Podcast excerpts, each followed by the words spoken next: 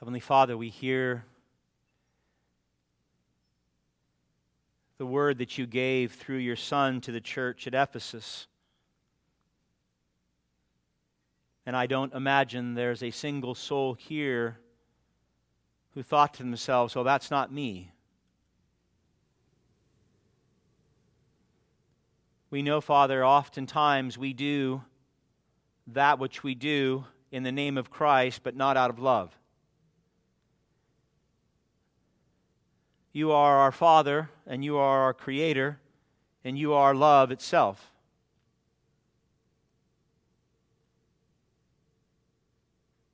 I pray, Lord, that you would use this passage this morning to call your people to live lives of loving obedience. We want to be holy as you are holy, and we want to live as you've called us to live because you first loved us. So I pray, Father, that you would be gracious with us, that you would cause us to hear well this morning that as we consider Ephesus, we would consider ourselves and we would consider Christ Community Church.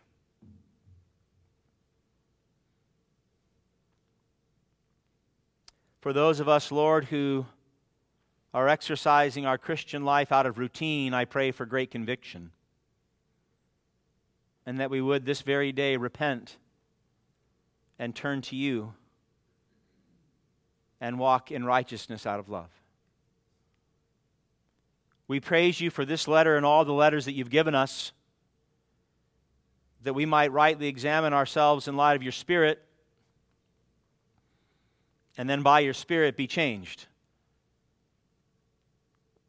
And do that for us this morning, Father, I pray. For those of us who are sleepy, I pray you would wake us up. For those who are distracted, I pray you would give us focus. For those who are doing this by routine, I pray you would give us love. Do a mighty work here, I pray, by your Spirit, for your glory in Christ's name. Amen.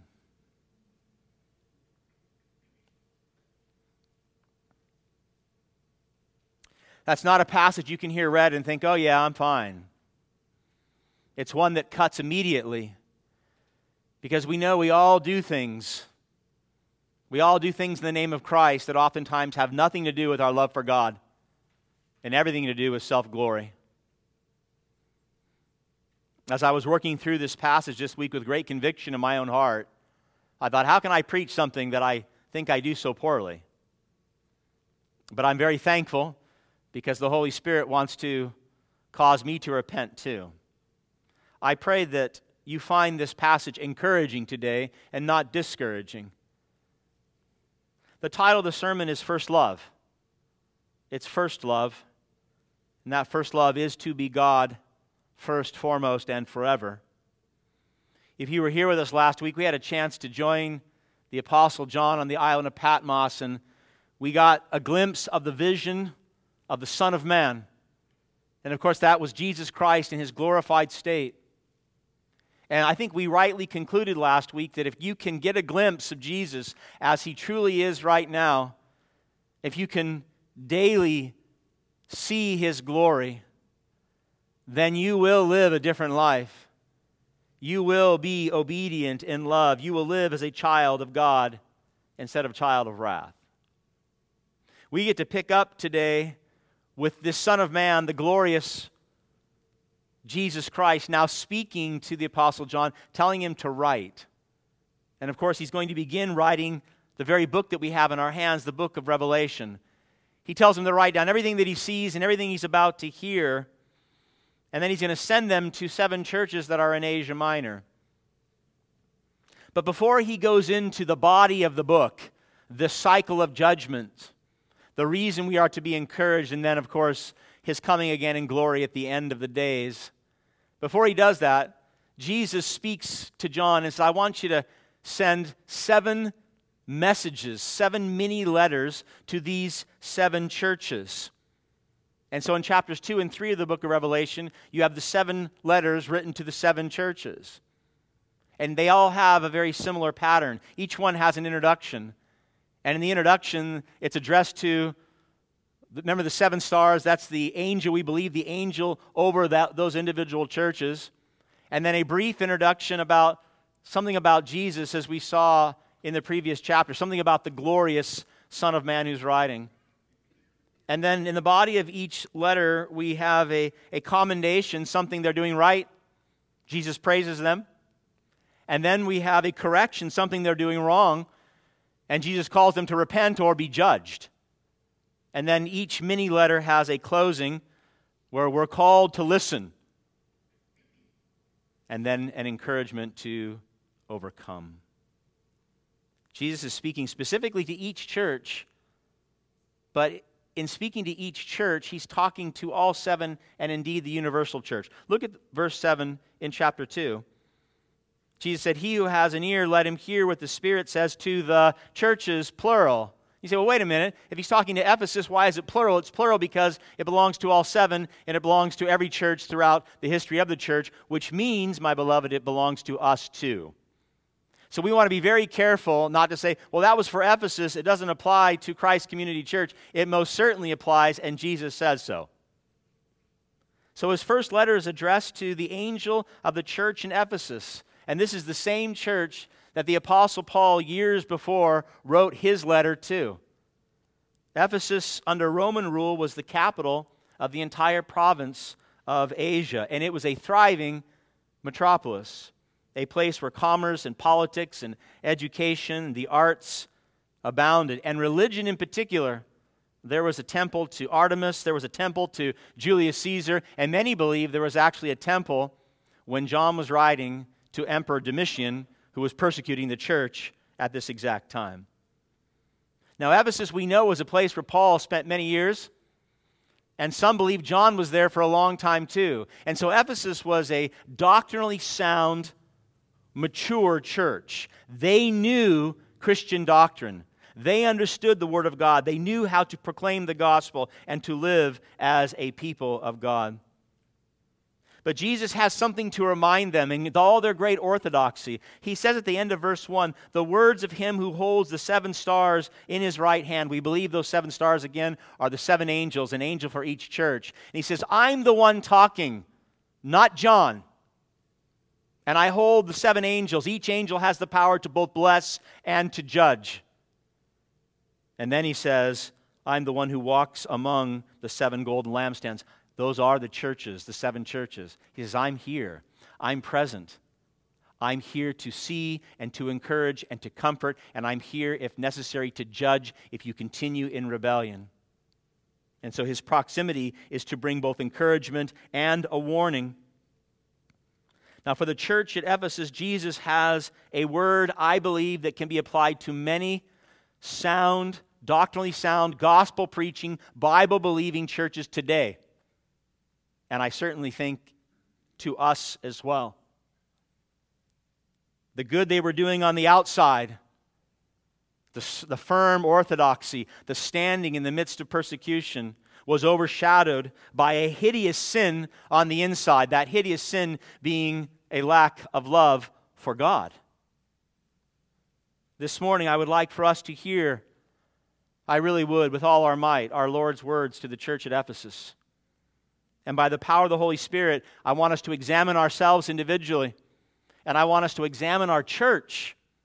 And I want us to ask ourselves are we lacking in our love for God? Do I lack? Do you lack? And do we lack in our love for God? And if so, what do we need to do today to make corrections.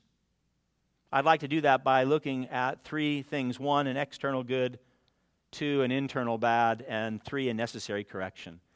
An external good, something that we'll see Ephesus was doing that was really good, something that we'll see on the inside was really bad. And then what do we do about it? How do we make a course correction in light of what Jesus revealed to them and by the Holy Spirit will reveal to us? The theme of the sermon is simple love God most or live as a hypocrite. If you are a Christian, you must love God first and foremost, or you are, and I say this in love, we are hypocrites. We are hypocrites. All right, are you with me? Okay. Number one, an external good. Jesus says to the Christian in Ephesus, look at verse 2. He says, I know your works, your toil, and your patient endurance, and how you cannot bear with those who are evil, but have tested those who call themselves apostles and are not, and found them to be false. So Jesus begins and he says, I, I know your works. I know your deeds. He's the great shepherd of his sheep. He knows specifically the things that the church in Ephesus, the things they're doing that are good, the things they're doing that are bad. But we, we heard last week that Jesus has eyes like a flame of fire. He doesn't just see what they're doing on the outside, He discerns their hearts. He knows not only what they do, but why they do what they do. He discerns their motives. Now, he begins here with commendation and, and what some of the things the church at Ephesus were doing were very, very good. He first commends them for their persistence in working hard. The term they use there is toiling. They were toiling for the sake of the gospel in the midst of an extremely hostile environment. Hostile towards Christians, particularly under the reign of Domitian. Many of the believers in the church in Ephesus refused to bow down and participate in the emperor cult, and therefore they were dehumanized. They were treated as second class citizens, social and economic outcasts. And pending upon the governing authorities in the local regions around Ephesus, many of them were tortured, some, like John, were exiled, and some were brutally murdered. Brutally murdered. Jesus commends them for enduring such sacrifices. Look at verse 2. He said, For your patient endurance. Endurance in what? For suffering for the sake of Christ, for staying the cause of Jesus without capitulation. And then he says in verse 3, You did this for my name's sake. Verse 3 says, Enduring patiently and bearing up for my name's sake, and you have not grown weary. In other words, Ephesus was not a slothful church. It wasn't a cowardice church. It wasn't a retreating church. They remained active and faithful in the ministry in the midst of horrible persecution. They were out proclaiming the gospel of Jesus Christ. They were making disciples. They were adding members to their church, even though they were being mocked and persecuted for doing it. And the second thing that Jesus commends them for is their spiritual discernment. Look at verse 2 again he says at the latter part of verse 2 You have tested those who call themselves apostles and are not, and have found them to be false.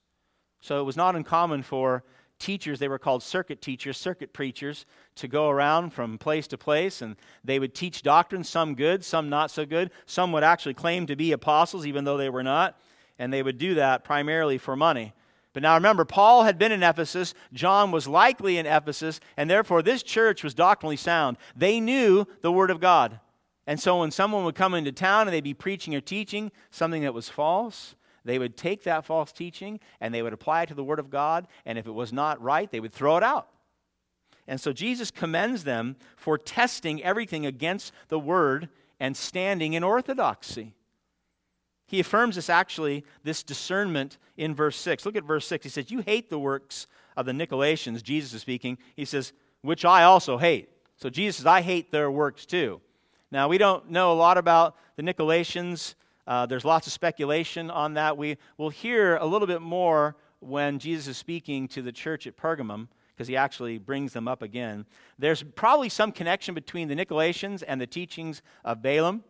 Um, and in fact, the word Balaam in the Hebrew and the word Nicolaitans in the Greek, they actually mean the same thing. It means to uh, the conquer or to conquer the people. Um, and if that's true, if there is a connection and we're going to draw from Pergamum, then it's likely that the Nicolaitans, they likely advocated sexual morality, including temple prostitution. Jesus says, I hate that, and you hate it too. And they likely engaged in uh, food sacrificed to idols and the eating of that food. And Jesus says, I hate that, and you hate it too. And so Jesus begins uh, his teaching and this letter to Ephesus with very, very high marks. They were persistent in their hard work in the midst of persecution. They remained orthodox in their faith, discerning what it was true and what was false. They would be described, I think, like many churches today. They were a, a doctrinally sound, gospel preaching church. Many churches today, hopefully, that would describe us, and certainly churches that we affiliate with. So on the outside, things in Ephesus, they looked really good.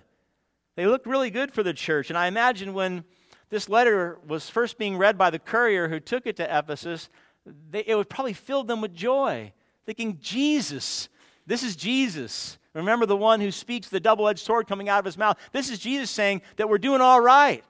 Our orthodoxy is good. We're persistent in the faith. We're not capitulating the culture. We're doing all right. In fact, I would imagine it's very much like that initial affirmation that maybe you've received from a teacher or a, or a coach or an employer, or they're talking about the good things that they see, and, and immediately you're filled with joy. And then the evaluation continues, and suddenly things aren't all that rosy.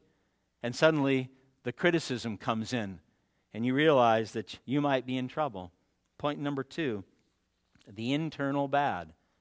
So, after hearing a review that I would argue most churches would have loved to have heard. Certainly, churches here in the Bay Area, how incredible if Christ were to say that about us.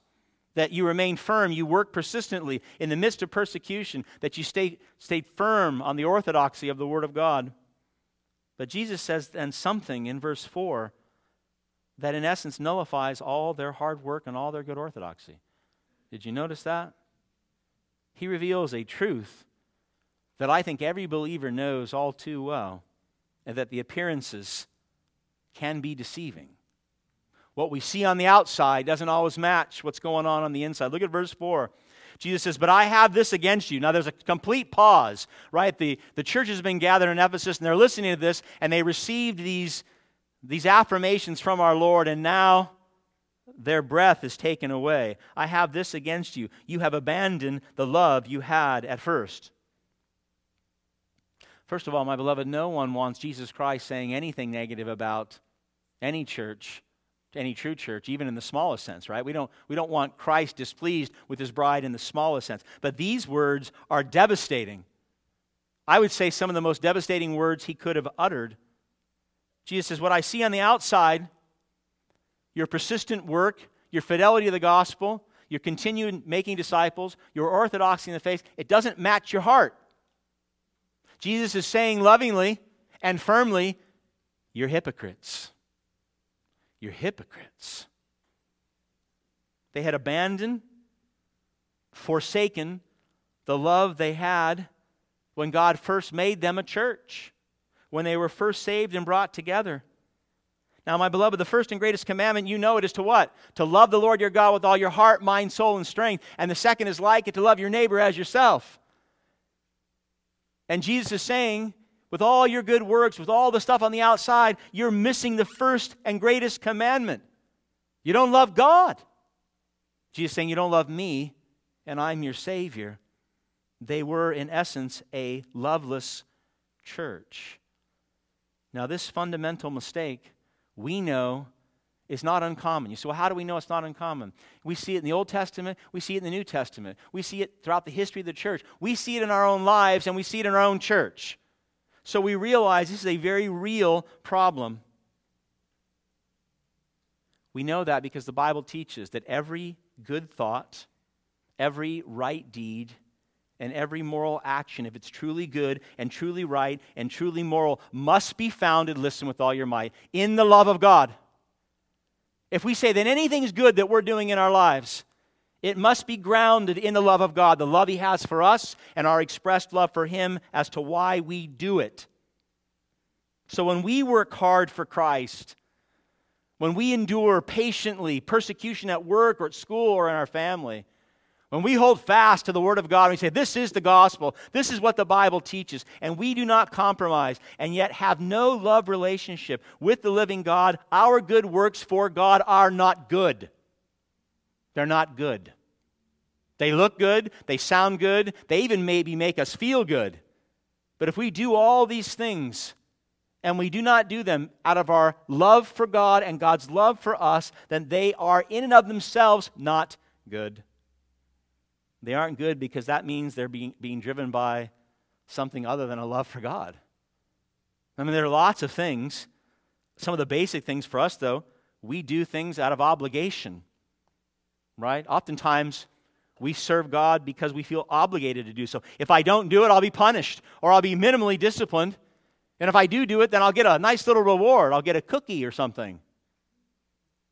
Or they, we are driven oftentimes by self glory. I think that's probably the big one. If I do this, people will praise me, people will honor me, people will look favorably upon me. Friends, any work we do that is not from a heart captured by the love of God is not pleasing to God. It doesn't matter what it is. You see, the disposition of the heart is what differentiates Christianity from all other worldviews. It's what makes Christianity Christianity. God's people have always been marked out and set apart, listen closely, by God's love for them, which has produced in them a love for Him, which has led to obedience for the entire history of God intervening with his people. His people have been marked out by God's love for his people, the people's love for God, and then living in obedience because of that love. That's why Paul's able to say and literally mean 1 Corinthians 6:14, let all that you do be done what? In love. Everything. Everything. Every waking moment, every thought, every action, every word, Paul says, God says, Jesus says, do it in love or don't do it at all. Now, some of you might say, well, what does it matter as long as we're doing the right thing? Right? Let's be pragmatic here, Pastor. As long as we're doing the right thing, what does it matter that we have to love God in what we do? Why can't we just do? Well, first of all, if the first and greatest commandment is to love the Lord your God with all your heart, mind, soul, and strength, and you're not doing that, then, then you're not being obedient at all. Right? I mean, that, that's a, a simple deduction. Right? If, if we are not doing everything we do out of our love for God, then whatever we're doing ultimately is not pleasing to Him. But secondly, apart from loving God above all else, that means there's no real transformation of heart and mind. Right? There's no, there's no real change taking place. God, God did not send his son to die on a cross to, to change our behavior. He's not into behavior modification. He's into transformation of heart and mind to make sinners who are dead alive in Christ. And so it is the love of God expressed through Christ and extended to us freely by grace through faith that turns the heart of stone to flesh. It turns the heart of rebellion to submission and desire from duty to what? To choice. It's the work of God in our lives through love. In other words, where there is no love for God, my beloved, there is no salvation. Now, that's a hard statement. If there is no love for God in what you do, there is no salvation. Now, listen the heart born again by God and indwelt by the Holy Spirit will love God most and express that love through loving obedience. So, if you're born again, the Holy Spirit dwells in you, then you will be motivated and driven by the love of God. And that will be manifest in what you do and how you love others. John is able to say, the Apostle John is able to say in a letter he wrote before Revelation, 1 John 4, whoever loves has been born of God and knows God. Anyone who does not love does not what? Know God because God is love. Now that's, that's sobering, my beloved. We do lots of things in the name of Christ, oftentimes out of routine. The question we want to ask ourselves today is do we do it out of love? And if not, are we in jeopardy of not even being saved? The teaching is simple, and I think most of us have experienced the disconnect between how we live and the motivations of our heart. I mean, every single one of us has, maybe even as early as this morning, been hypocritical in our approach toward God. You know, 50 years of marriage may reveal a fantastic love story or perseverance by necessity and grit. Still 50 years doesn't tell us a lot about the heart. That promotion at work that you get, it may reveal a true devotion to your company or a selfish desire to simply be rich and famous. earning that MVP on that team, may display a selfless commitment to the team, or it may display a selfish desire to be glorified by your friends and family. In other words, the outside can look the same when the internal motivations may be very, very different.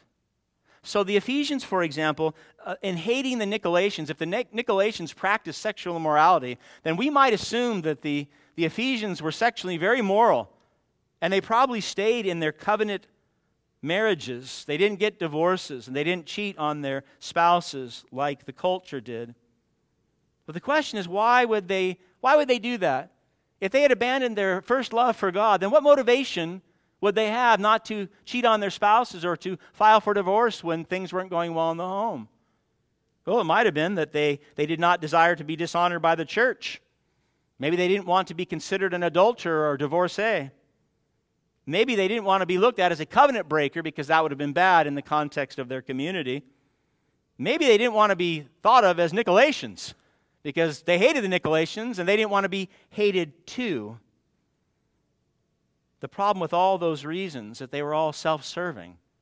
They were not because of their love for God. If their faithfulness to marriage was not motivated out of their love for God, then they remained faithful for self serving, inward turned reasons pride, glory, convenience, culture, whatever it is. The problem is this with self serving, inward turned motivations, it's those same motivations that could easily lead to the exact opposite behavior. Why not commit adultery? If you're motivated by self, then why not commit adultery? Why not file for divorce? Who cares what the church thinks if you're a covenant breaker? Who cares if you're identified as a Nicolaitan? In other words, where there is no love for God, listen closely, obedience and disobedience become two sides of the same self serving, self motivated coin. You see that? Where there is no love for God, obedience and disobedience become two sides of the same self serving, self motivated coin. You may have two entirely different responses, but the motivation is still about you and not about God or your love for God. So, apart from the eternal love for God as the primary moving force in your life, you may or you may not commit adultery. You may or may not divorce or covet or lie or steal for the exact same self serving, self glorifying reasons. But what if, my beloved, what if you are married and you remained married in your covenant because you know that it would displease the one that you love most, who is God, if you were to get a divorce? What if you remain faithful to your spouse because the lover of your soul, the true lover of your soul, has remained faithful to you even when you were not so faithful to him? What if you remain in the covenant of marriage because the covenant you entered was made by God? And he said very clearly, Let no man tear it apart. What if you remained in the marriage because God called you to love your spouse for better or for worse until death do you part, and you want to honor God? Well, my beloved, all those are others centered. They're others focused, outward turned, God glorifying motivations. And this is what the love of God does to the sinful heart it changes the heart and character of those who repent and believe. It changes us from being self consumed and self motivated and self serving to others focused, desiring what is most honoring to God and what is best for those made in His image. And that's why, my beloved, there, I don't believe there could have been more condemning words from Jesus to the church in Ephesus than for him to say, You abandon your first love. Him saying, You don't love me first anymore. I don't believe he could have said anything that would have been more hurtful. He was essentially saying to them as a church, You're just going through the motions. You're just going through the motions. You have no power. You have no power in the gospel because there is no love. And when there is no love for God, then that church, although meeting and gathering and singing and maybe even preaching like today, It's not a real church if it is a loveless church. Now, it doesn't mean that they were truly loveless.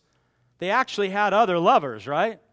They loved their hard work. They loved their reputation. They loved the fact that they were persistent in the midst of persecution. They loved, no doubt, that they were orthodox. They could say, We know we're right. This is God's word. They loved it. Maybe it's the same for us. Those other loves might be good things like marriage or our ministries or our careers. So, the question we want to ask ourselves before we get to our last point is why do you do what you do for Christ? Why do we do? Why do we do what we do as a church for Jesus? What are our motivations? Do you work hard to remain faithful to God's word? Do we strive to preach the gospel and preach from His word and remain orthodox? because in so doing we can take pride in it. We can say we're orthodox.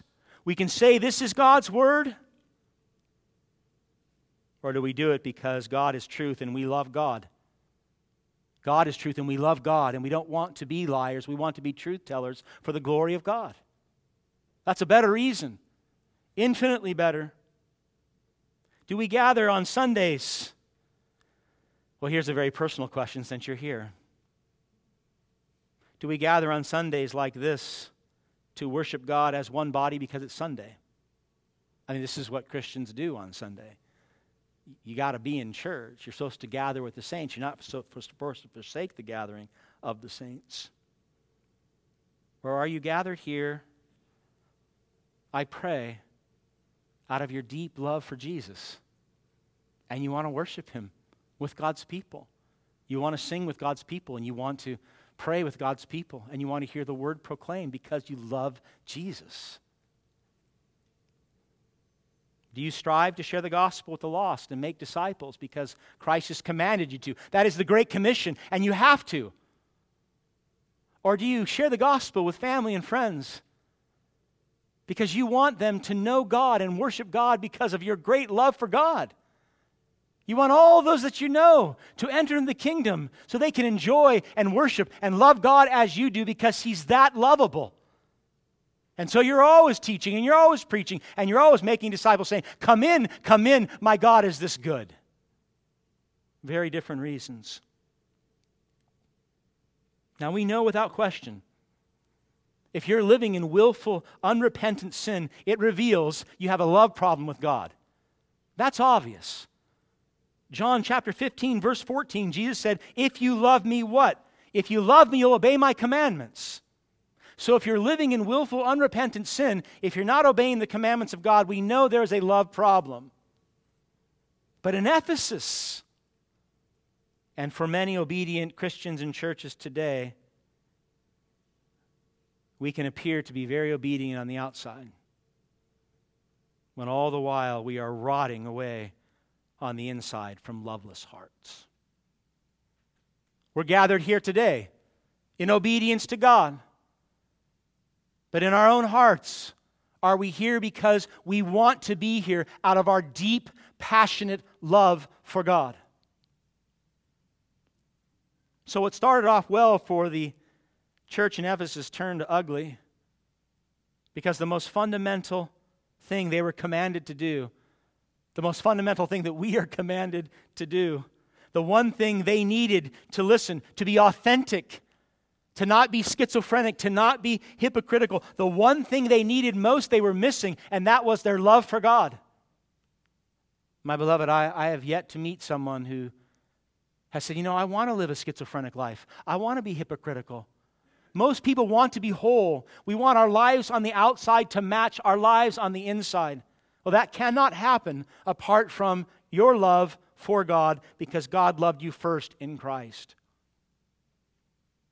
Paul made this so clear. 1 Corinthians 13, you heard it once. Listen again with all your might. Paul said, If I speak in the tongues of men and of angels, but have not love, I am a noisy gong or a clanging cymbal if I have prophetic powers and understand all mysteries and knowledge, and if I have all faith so as to remove mountains, but have not love, Paul says, I am nothing.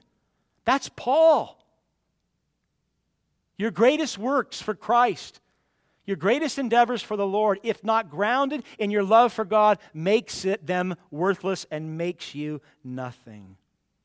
So the Ephesians thought they were doing the right things in the name of the Lord, all the while missing the most important thing, and that was their love of God. It, it is, I would argue, one of our more grievous and hidden sins because we can't see it, can we? I mean, I can't see it in you, and you can't see it in me. In fact, I would argue that the longer that we walk with the Lord, the easier it is to hide. We get into routines and habits. We read our Bible and we pray. We do work in the, in the community, maybe serving, maybe sharing the gospel. We gather on Sundays, but no one knows your heart except Christ and you. You know. You know why you do what you do. It's a grievous sin to live like a Christian without a love for God. It requires, I believe, an immediate response by those of us who may struggle with it. An immediate response, or we will suffer the consequences because this is no small matter for you individually and certainly no small matter for us as a church. So, how do we make this course correction? What if you're sitting there going, Yeah, you described me pretty well. I think I would have fit in well at Ephesus. I put on a show, but in my heart of hearts, I do not love God most. Point number three, I pray you're with me because this correction is a necessary correction for many of us. Look at verse 5 again, please. Jesus says, Remember, therefore, from where you have fallen, repent and do the works you did at first. So Jesus reminds them that this has not always been the case for Ephesus. There was a time in their past when the Ephesian church, and Paul even says this in his letter, when they had a deep love for God because of Christ. A deep love. They were a healthy church, not only on the outside, but on the inside. So, what happened? What happened in Ephesus? You say, well, we don't, we don't have to speculate, do we? We don't. Look at verse 4. Jesus told us what happened in Ephesus. Verse 4, Jesus said, You have abandoned the love you had at first. You abandoned Christ. Now, that word abandoned here, it's not the same as divorce. It's interesting. Still in the marriage, the lampstand has not been taken away. So they're still married to Jesus, but they have separated themselves. They have removed themselves from Christ as their covering. Now, of all the metaphors in the Bible that I think express God's love for his people and his people's expected love for God, it's the metaphor of marriage, the metaphor of a husband and a wife. I believe that reveals best the type of love we're supposed to have for God and God for us. And Jesus, we know, is our groom, and we, the church, are his bride. And Jesus, as our groom, he is to be what? He's to be our first love, he's to be our greatest love no greater passion in your life than Christ, your groom, your husband. He's the one who promised to protect and provide for us out of his infinite love for us. Christ promised to be our covering, like the biblical husband's mandate in Ephesians chapter 5 to protect us and provide for us. He is faithful. He has always been faithful to his church. The problem is not Jesus. The problem is us when we abandon what? We abandon the marriage. We separate ourselves from our covering, from our protection and our provision. And when we do, my beloved, either individually or as a church, we will necessarily suffer pain and ultimately destruction if we do not repent and turn back. Now, most Christians or churches don't wake up one day and suddenly have no love for God. That's generally not how it works. In fact, for the Ephesian church, if Paul was writing in the early 90s, it took him 40 years. 40 years from being obedient on the outside and loving on the inside to just obeying on the outside and having no love for God. In other words, their good routine, and it was a good routine in their obedience and their orthodoxy, they had forgotten why they were being obedient and why they were being orthodox. There's a great danger, my beloved, in routine. Routine can be good, but it also can be numbing. And you're not asking, why am I doing what am I doing? Why, why am I reading my Bible? Why am I praying? Why am I making disciples? Why am I doing this? Love always begins to fade in all relationships that are not cultivated properly. Other things become more important. Some good things, some bad things, some things that actually replace the joy that that relationship is supposed to provide. In our physical marriages, we often see husbands and wives forsaking their spouses for their kids or their careers or for friends and families. We do the same with God, don't we? We forsake our serving others out of our love for God by serving ourselves. We forsake our time alone with God in His Word, in prayer, for time that we can what? Spend time watching TV or engage in social media.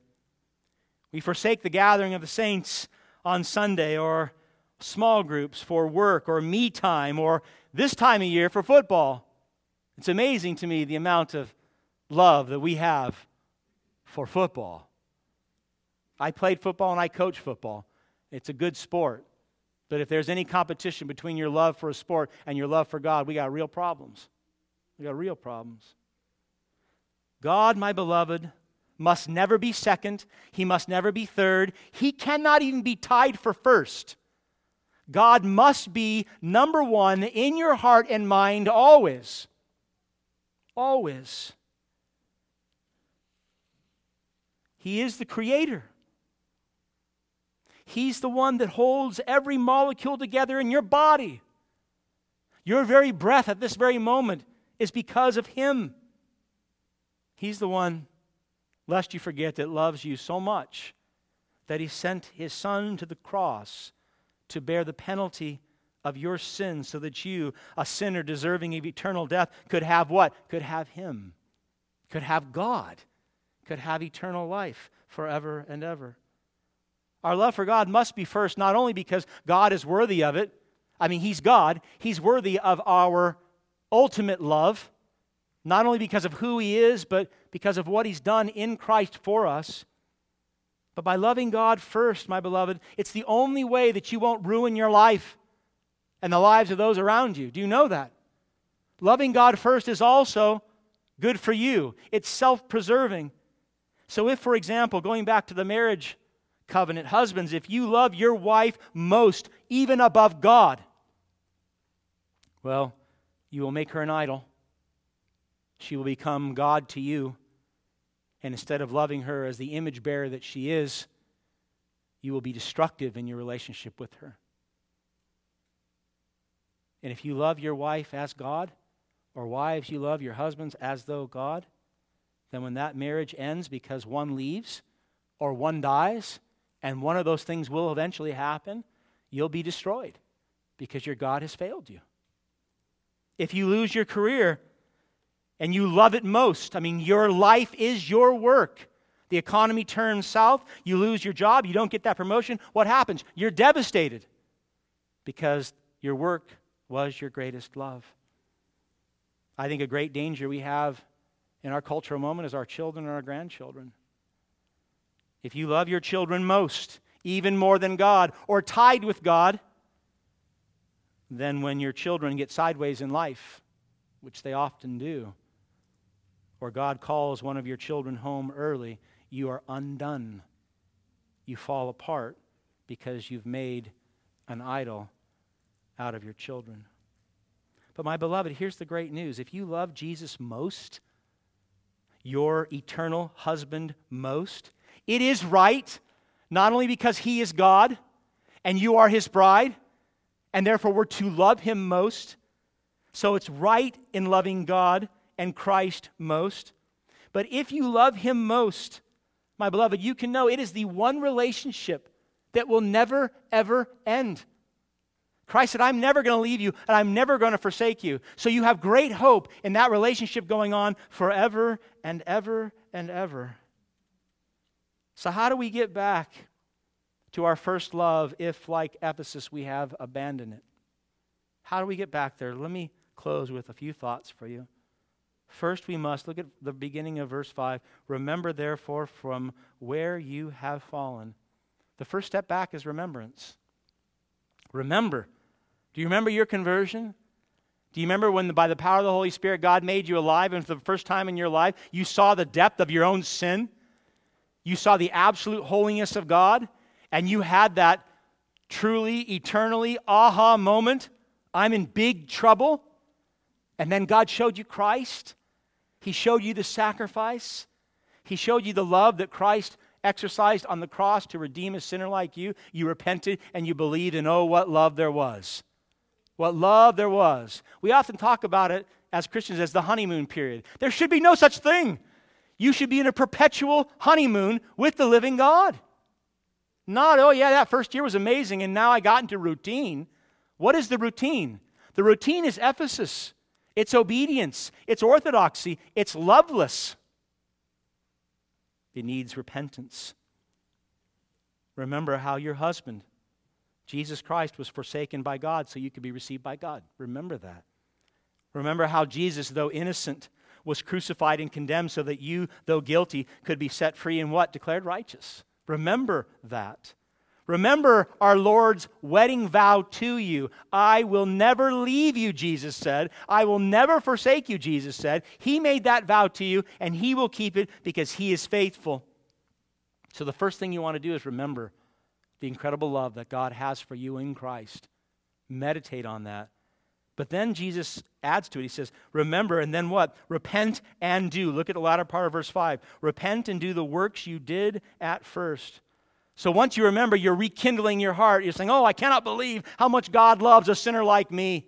You rekindle your heart in that love relationship because He loves you first. And then you do what? You seek forgiveness. You repent of your turning away, of abandoning your love for God and turning to other lovers. Because we always turn to something else. You repent of all the idols and all the attractions in your heart that you've been drawn to for your ego or for your pride or for self glory. We are to seek forgiveness from God and then truly turn. Repentance means turning away from the sin, away from the false lover, and to our ultimate lover, the one that we were made to worship and love most, back to God. And we're to do that by the works. Jesus says we did it first. Now, for Ephesus, that meant working hard to persevere in the midst of persecution. It meant remaining orthodox. So the things they were doing, Jesus says, now do it for the right reasons. Do the same thing you were doing in the very beginning that you're still doing now, but do it because you love me. Do it because I love you, not because you have to. My beloved, we are to be obedient from the heart with the right motives. So God is calling you back to that time when you remember that time when you simply adored God for God? You just adored Him. Someone would ask you, Oh, oh you're a Christian. You say, Oh, yes, I love God so much. It wasn't even so much what Christ did for you. There's just an adoration and a deep love for who God is. Remember that time in your life. We want to get back to that. When you would sing to God and you'd pray to God and you'd meditate on His Word for the pure joy of it. Did you sing like that today? Or did you say to yourself, Do we have another song that we have to sing?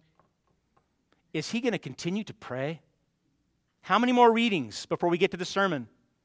Or was it pure joy? Sing again, sing again, because you love singing to your Lord.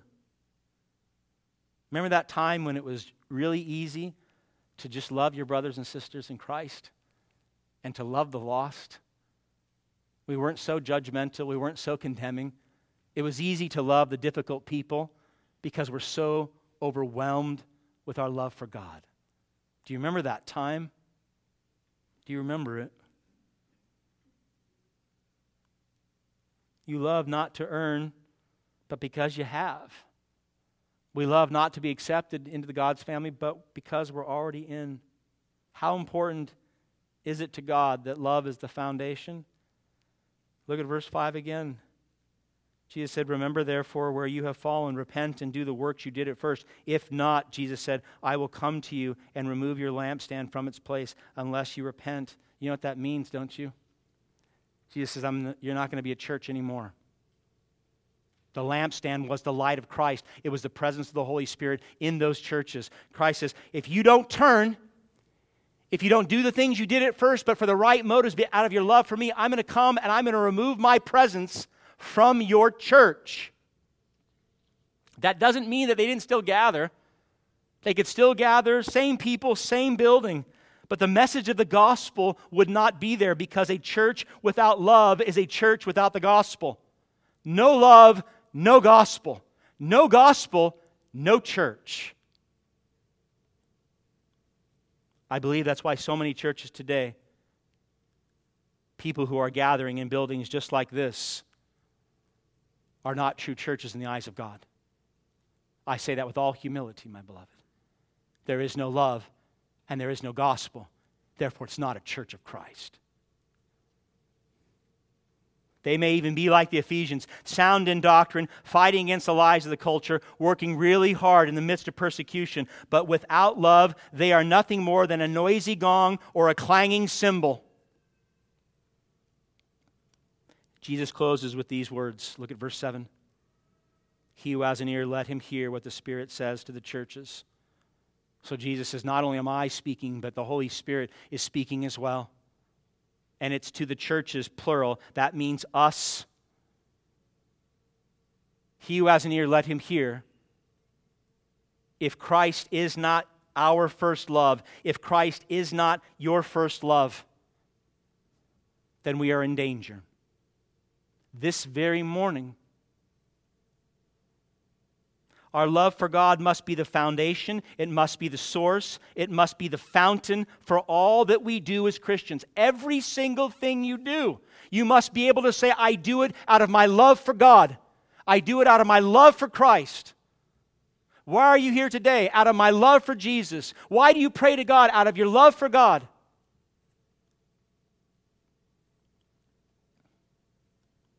And if not, my beloved, if that's not what you can say, then make a course correction now because eternal life hangs in the balance. Last part of verse 7. Jesus said, To the one who conquers, that's the one who prevails, I will grant to eat of the tree of life, which is in the paradise of God. So the tree of life and paradise, that signifies eternal life with God. All the joy, all the blessings that come from the, to those who what? Who persevere to the end. Who are those people? It's those who do not get sidetracked in this life, chasing after other lovers and other gods. It's those who are obedient on the outside and filled with love for God on the inside. It's those who remain faithful to their love for God heart, mind, soul, strength to the end. What awaits? Jesus said it's paradise. It's paradise. A healthy church, my beloved, will be grounded in love. A true believer will live his life out of an abundance of his love for God. Are we a healthy church? Are we? Are you living as someone whose cup is overflowing with God's love? And is that being manifest in your love for one another? Jesus is saying to Ephesus, and I will say to you as I close, do not be fooled. Looks can be very, very deceiving. Let us examine ourselves individually and as a church. Let us ask ourselves Does our outside match our inside? Is love what motivates us? Is our love for God what motivates us to do what we do for God? And if not, then, my beloved, as you take communion today, and I'm so thankful we're having it, remember the love that God poured out for you in Christ to make you His. Remember that love. Repent today for not loving God most. Turn away from those other lovers. Turn back to God. Come under the covering of your faithful and eternal husband, Jesus Christ, and do what you did at first. Walk in obedience out of your love for God with great joy in your heart. Amen? Let's pray.